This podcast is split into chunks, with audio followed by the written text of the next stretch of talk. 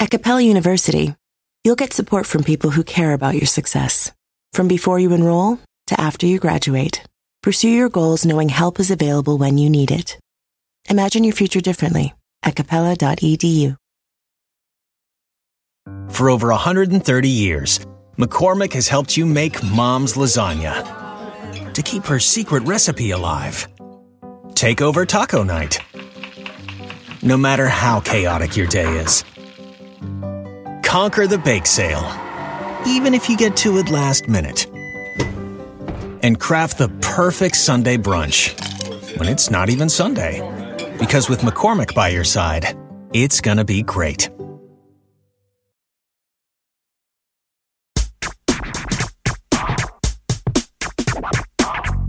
Grammar Girl here. Eliza in Alaska recently asked whether she should use who or that to refer to a board of directors. So, today we're going to decide whether companies are people or things. In other words, whether you use the relative pronoun who or that when referring to an entity like a company or board of directors. I had to look this up the first time someone asked. For many years before I became Grammar Girl and had to answer people's questions, I simply rewrote sentences to avoid having to figure this one out. What confused me was that even though companies are entities, they're made up of people. But it turns out that this somewhat confusing fact is actually one of the keys to knowing which pronoun to use. You see, a company, because it's just a legal entity, can't actually do much. It's the company's people who typically take action. So although you might often see it written that a company laid off 1,000 people, to be precise, it was actually the company's managers or directors who laid off all those people. The board members might like you to think the big bad amorphous company was to blame, but in the end, it was the people who made it happen. So instead of letting those managers hide behind bad grammar, call them out. Use proper sentences like this one. Today, the Megaco directors, who just gave themselves a raise, laid off 1,000 factory workers. Similarly, you'd use the word they and not it to continue the paragraph. Today, the Megaco directors, who laid off 1,000 factory workers, gave themselves a raise. They should be ashamed of themselves. So there's one rule. When action, good or bad, is taken in a corporate environment, usually it's the people at the company doing the work. And if you need to use a pronoun, you obviously refer to people as who. Nevertheless, it's true that sometimes you have to refer to a corporation. If a company is acquired, for example, and you want to add a bit of extra information, you might write something like this. Megaco, the company that was named Worst Place to Work in 2007, will be acquired by Mondo Co. in December. Similarly, you would use the word it when continuing the paragraph. Megaco, the company that was named Worst Place to Work in 2007, will be acquired by Mondoco in December. The CEO of Megaco said the company is expected to sell for $1 billion, despite the fact that it was recently valued at $500 million. Not all companies are bad, but if it helps you remember the grammar rules to think of them as unfeeling, faceless entities, then I give you permission to do so. Is there such a thing as a traveler? Not a Delta. Because we know on one flight, Mike in 8C prefers reality TV to reality. So we provide more than 1,000 hours of in flight entertainment. While on the flight after, 8C is occupied by Jen, whose favorite snack is tea. That's why we provide fast, free Delta Sync Wi Fi available for SkyMiles members, because at Delta, we know. Refill? Everyone flies their own way. Delta, keep climbing. Free Wi Fi available on most domestic flights. Terms of use apply.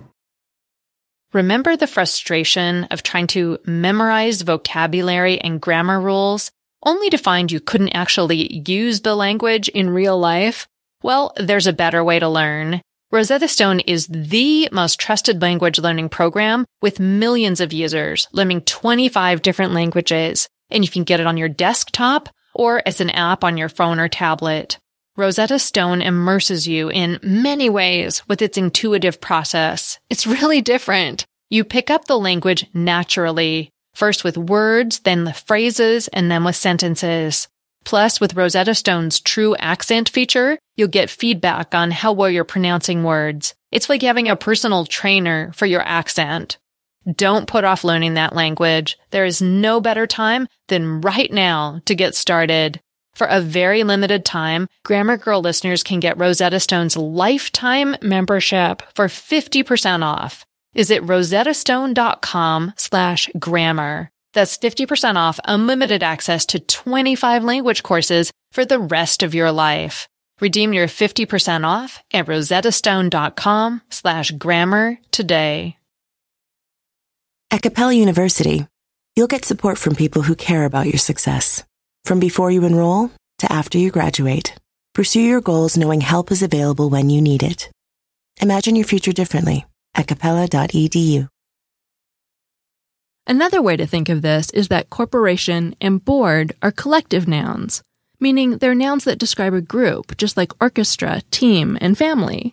In the United States, collective nouns are usually treated as singular. It would be silly to refer to the corporation as he or she, so the only singular pronoun that remains is it. It's more complicated in Britain, where collective nouns are usually treated as plural, but then I think it makes sense to fall back on the idea that corporations and boards are entities and can't take action without people. It is important to note that this is an area where there is some disagreement. For example, a lawyer wrote in arguing that a corporation should be treated as a person because it's considered a legal person under the law, and you can certainly find common usage where people refer to corporations using pronouns such as who and they. I found it interesting that Merriam Webster's Dictionary of English Usage gives a lot of credit for the growing use of plural pronouns to refer to companies, to advertising and PR people at those corporations trying to present a more human and less monolithic face to the public. Nevertheless, most grammarians lean in the direction of companies being nameless, faceless entities that should be treated as singular nouns and not personified. A striking divergence from the idea of not personifying companies, though, is that it's fine to use whose as the possessive pronoun when you're referring to a company, or a table for that matter. Because English doesn't have a possessive pronoun to go with that or which, we have to use whose. And for the most part, everyone just accepts the idea. For example, there's little objection to sentences such as these.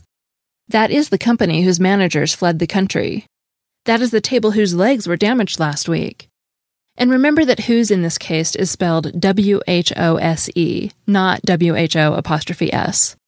So there you go. Companies are just legal entities and should be referred to as such, using words like that and it.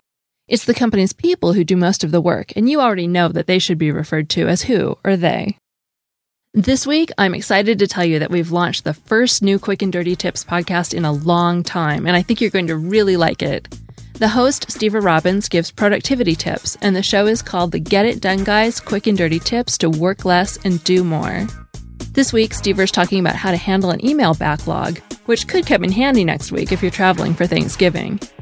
You can find the Get It Done Guy podcast at iTunes and at quickanddirtytips.com, where you can also find a transcript of this podcast, my contact information, photos from the Grammar Girl Flickr group, a link to the Facebook quiz to go with this episode, and all the other great Quick and Dirty Tips podcasts.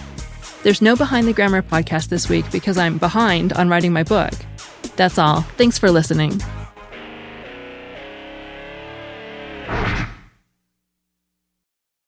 Sometimes it takes a different approach to help you unlock your true potential.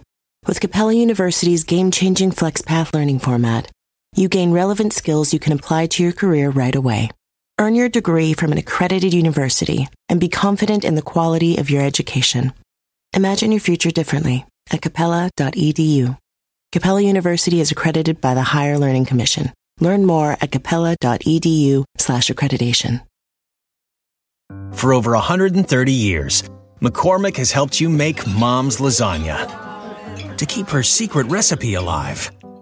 Take over taco night no matter how chaotic your day is.